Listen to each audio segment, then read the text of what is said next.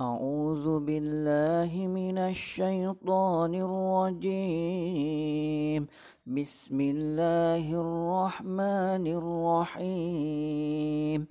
الحمد لله رب العالمين.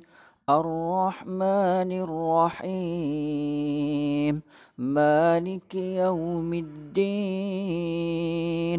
إياك نعبد وإياك نستعين اهدنا الصراط المستقيم صراط الذين أنعمت عليهم غير المغضوب عليهم ولا الضالين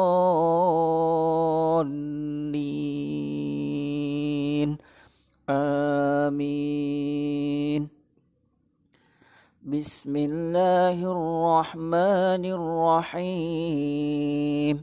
والشمس وضحاها والقمر إذا تلاها والنهار إذا جلاها والليل إذا يغشاها والسماء وما بناها والأرض وما طحاها ونفس وما سواها فألهمها فجورها وتقواها قد أفلح من زكاها وقد خاب من دساها كذبت ثمود بطغواها إذ انبعث أشقاها فقال لهم رسول الله ناقة الله وسقياها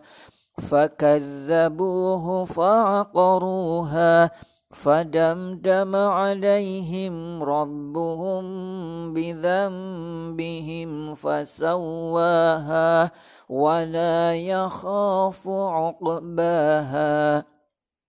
بسم الله الرحمن الرحيم. والليل إذا يغشى والنهار إذا تجلى وما خلق الذكر والأنثى إن سعيكم لشتى. فأما من أعضى وصدق بالحسنى فسنيسره لليسرى وأما من بخل واستغنى وكذب بالحسنى فسنيسره للعسرى وما يغني عنه ماله إذا تردى إن علينا للهدى وإن لنا للآخرة والأولى فأنذرتكم نارا تلظى لا يصلاها إلا الأشقى الذي كذب وتولى وسيجنبها الأتقى الذي يؤتي ماله يتزكى وما لأحد عنده من نعمة تجزى إلا ابتغاء وجه ربه الأعلى ولسوف يرضى. بسم الله الرحمن الرحيم. والضحى والليل إذا سجى ما ودعك ربك وما قلى وللآخرة خير لك من الأولى ولسوف يعطيك ربك فترضى ألم يجدك يتيما فآوى ووجدك ضالا فهدى ووجدك عائلا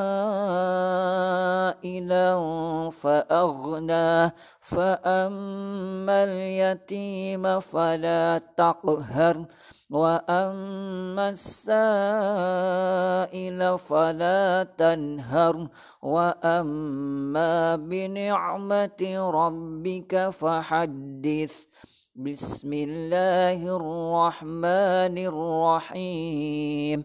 قل هو الله أحد الله الصمد لم يلد ولم يولد ولم يكن له كفوا أحد.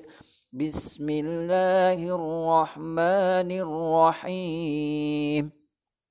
قل أعوذ برب الفلق من شر ما خلق ومن شر غاسق إذا وقب ومن شر النفاثات في العقد ومن شر حاسد إذا حسد بسم الله الرحمن الرحيم قل أعوذ برب الناس ملك الناس إله الناس من شر الوسواس الخناس الذي يوسوس في صدور الناس من الجنة والناس صدق الله العظيم Surat-surat tersebut dari surat Al-Fatihah, kemudian surat Asy-Syams, surat Al-Lail, surat Ad-Duha, kemudian surat Al-Ikhlas, Al-Falak dan An-Nas jika dibaca secara rutin di tiap sore hari yakni waktunya sehabis sholat asar sampai sebelum waktu maghrib maka insya Allah akan diberikan faidah oleh Allah subhanahu wa ta'ala berupa satu akal atau pikiran yang cerdas Kemudian yang kedua rizkinya dicukupi oleh Allah subhanahu wa ta'ala. Kemudian yang ketiga dia akan diberikan perlindungan oleh Allah Subhanahu wa taala dari segala sesuatu yang memberatkan sehingga hidupnya akan diberikan kemudahan oleh Allah Subhanahu wa taala. Semoga bermanfaat dan kita semuanya bisa mengamalkannya. Billahi taufiq wal hidayah. والرضا والإناية وصلى الله على سيدنا محمد النبي الأمي وعلى آله وأصحابه أجمعين. والسلام عليكم ورحمة الله وبركاته.